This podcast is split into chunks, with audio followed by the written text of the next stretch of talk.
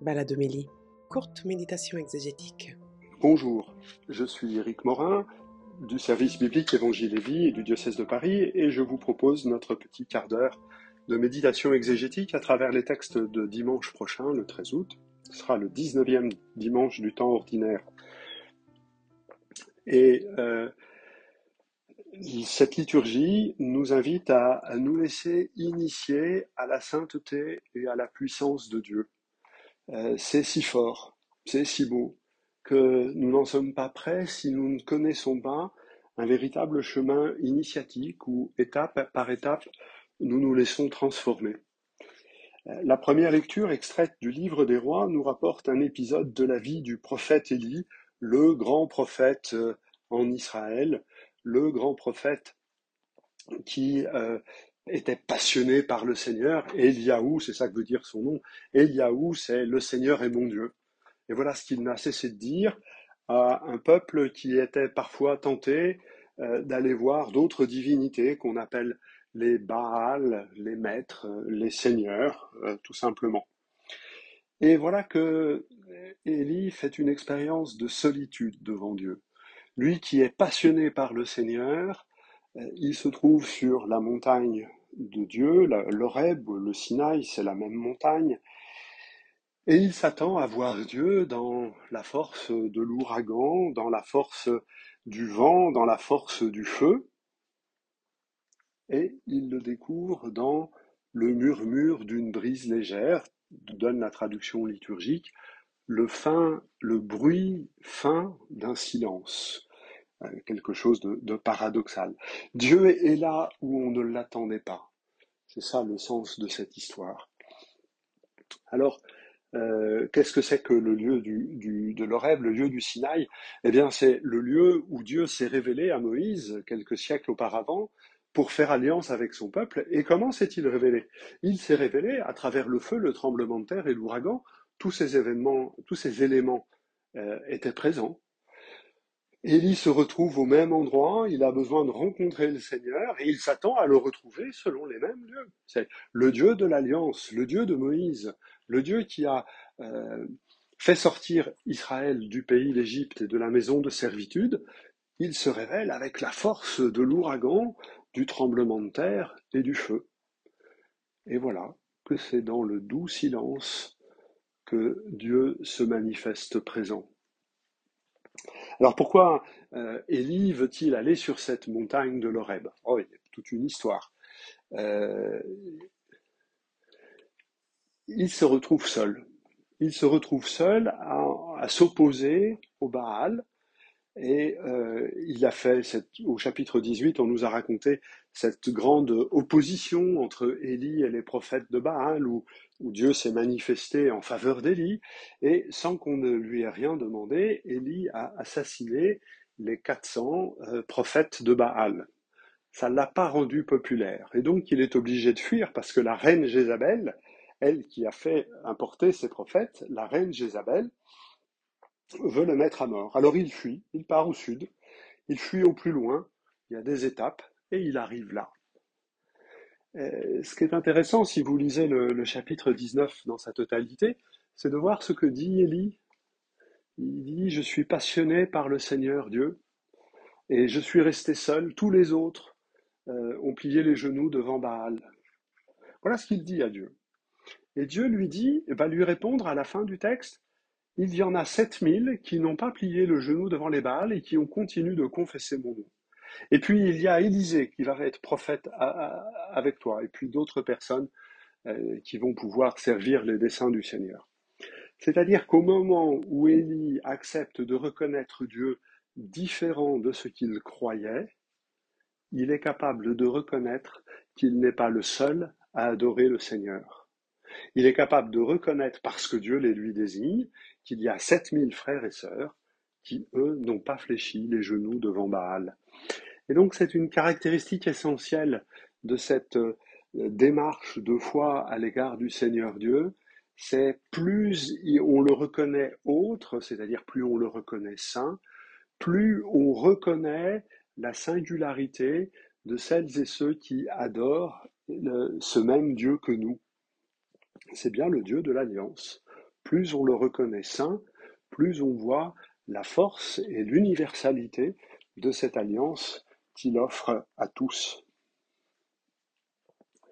Dans la lettre aux Romains, nous euh, poursuivons l'étude du texte, mais on rentre dans une nouvelle partie au chapitre 9, dans laquelle euh, Paul commence par dire sa douleur. Hein, il le dit, j'ai une douleur incessante, une grande tristesse. Pourquoi? Parce que ses frères juifs euh, n'accueillent pas l'Évangile. Ils ont tout, hein, la législation, l'adoption, la gloire, les alliances, la législation, le culte, les promesses. Ils ont les patriarches. Jésus est issu de leur chair et ils n'accueillent pas l'Évangile. Et Paul commence à ce moment-là une réflexion sur les trois chapitres 9, 10, 11 de la lettre aux Romains, par laquelle il va porter euh, cette, euh, cette question, qui est pour lui pas une question théorique, qui est une question euh, existentielle. Comment se fait-il? La première question qu'il va se poser, juste à la suite de ce paragraphe que nous proclamons ce, ce dimanche, c'est alors la parole de Dieu est-elle en échec? Est-ce que, voilà, Dieu se laisse mettre en échec? Il va relire l'histoire des patriarches, l'histoire des frères euh, Jacob, Ésaü, Isaac et Ismaël, pour montrer comment Dieu déploie l'histoire de l'alliance toujours par un jeu d'élections successives, et que les élections ne sont jamais des oppositions, mais c'est toujours au bénéfice de tous. Ça, il le dira à la fin du raisonnement au chapitre 11e. C'est un, texte qu'il faut lire avec patience parce que le, Paul euh, utilise euh, des méandres compliqués pour euh, faire avancer cette réflexion qui est vraiment douloureuse pour lui. Mais la première conviction, c'est que s'il y en a qui ne croient pas, ça n'est pas la parole de Dieu qui est en échec. C'est une étape nécessaire pour que tous puissent accueillir la miséricorde de Dieu. On verra ça plus précisément pour dimanche prochain. Mais je crois qu'il y a quand même d'ores et déjà quelque chose qu'il nous faut accueillir aujourd'hui quand nous sommes confrontés avec l'absence de foi de nos proches, nos amis, nos conjoints peut-être, nos frères et sœurs, souvent, nos enfants, nos petits-enfants. Ne croyons pas que la parole de Dieu est en échec la parole de Dieu fait son effet. Et que l'objectif de cette parole, c'est d'introduire dans le royaume, c'est d'ouvrir le royaume à tous.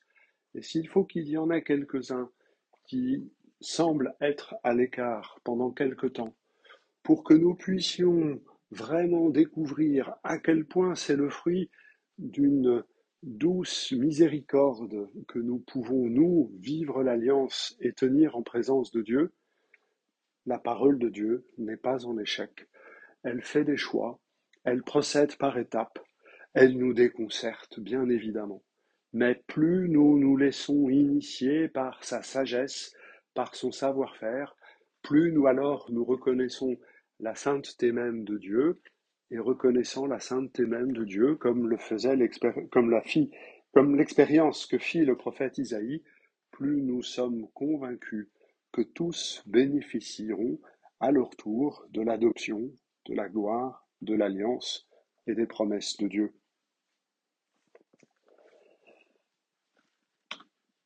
L'évangile que nous proclamons ce dimanche est un évangile euh, singulier, puisque Jésus euh, marche sur les eaux et dialogue avec Pierre. Après le discours en parabole, euh, il est temps d'aller sur l'autre rive. L'autre rive, c'est-à-dire le monde païen.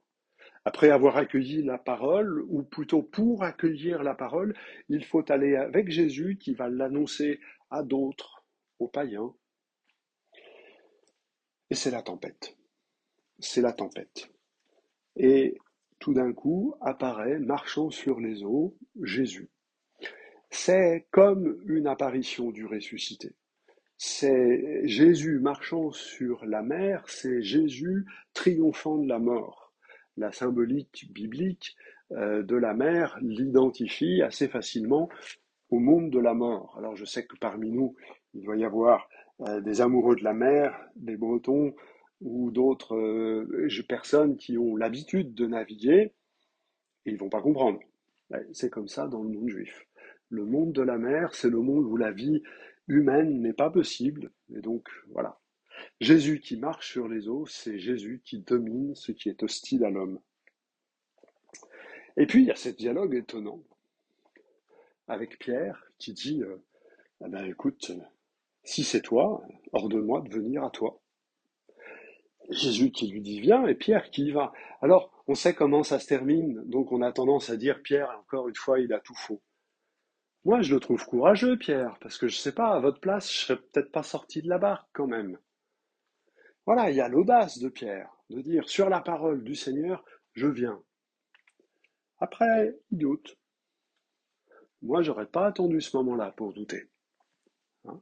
Donc, euh, essayons d'avoir une, lecture euh, aussi bienveillante à l'égard de Pierre.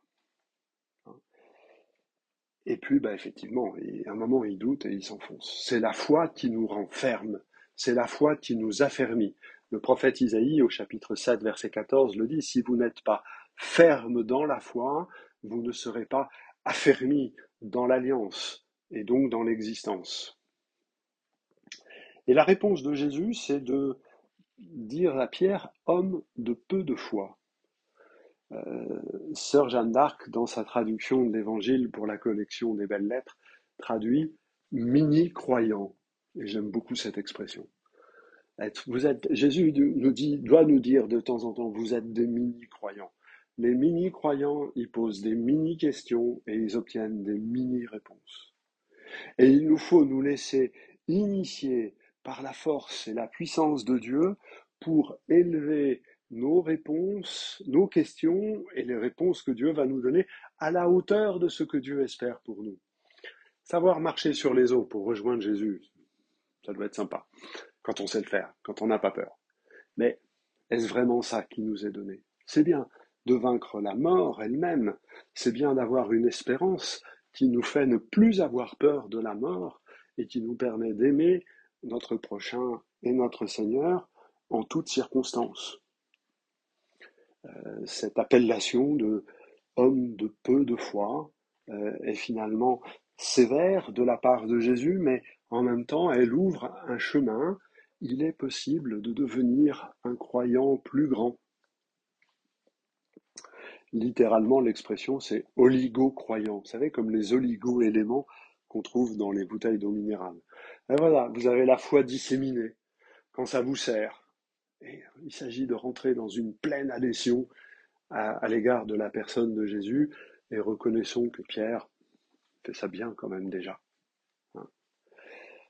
Cette expérience de Pierre marchant sur les eaux, qui s'enfonce, qui est attrapé par la poigne de Jésus et qui le relève, c'est l'expérience baptismale. Nous avons tous fait cette expérience-là le jour de notre baptême. Nous nous sommes approchés de lui, il s'est approché de nous euh, et il nous a extirpés, arrachés de ce qui empêche une existence humaine d'être une existence belle, paisible, euh, fraternelle et filiale. Cette expérience de Pierre marchant sur les eaux, c'est l'expérience de notre baptême. Ne, ne demandons pas à Jésus qu'il nous la fasse faire, nous l'avons faite Laissons-nous simplement affermir dans la foi par sa présence pour pouvoir être ferme avec lui dans l'existence. Voilà quelques éléments pour euh, comprendre que la vie avec Dieu, c'est un chemin, un chemin où on le découvre toujours différent de ce que l'on pense, et un chemin où l'on découvre toujours plus de frères et sœurs capables de répondre avec nous à son appel. Bonne semaine, bon dimanche, à bientôt.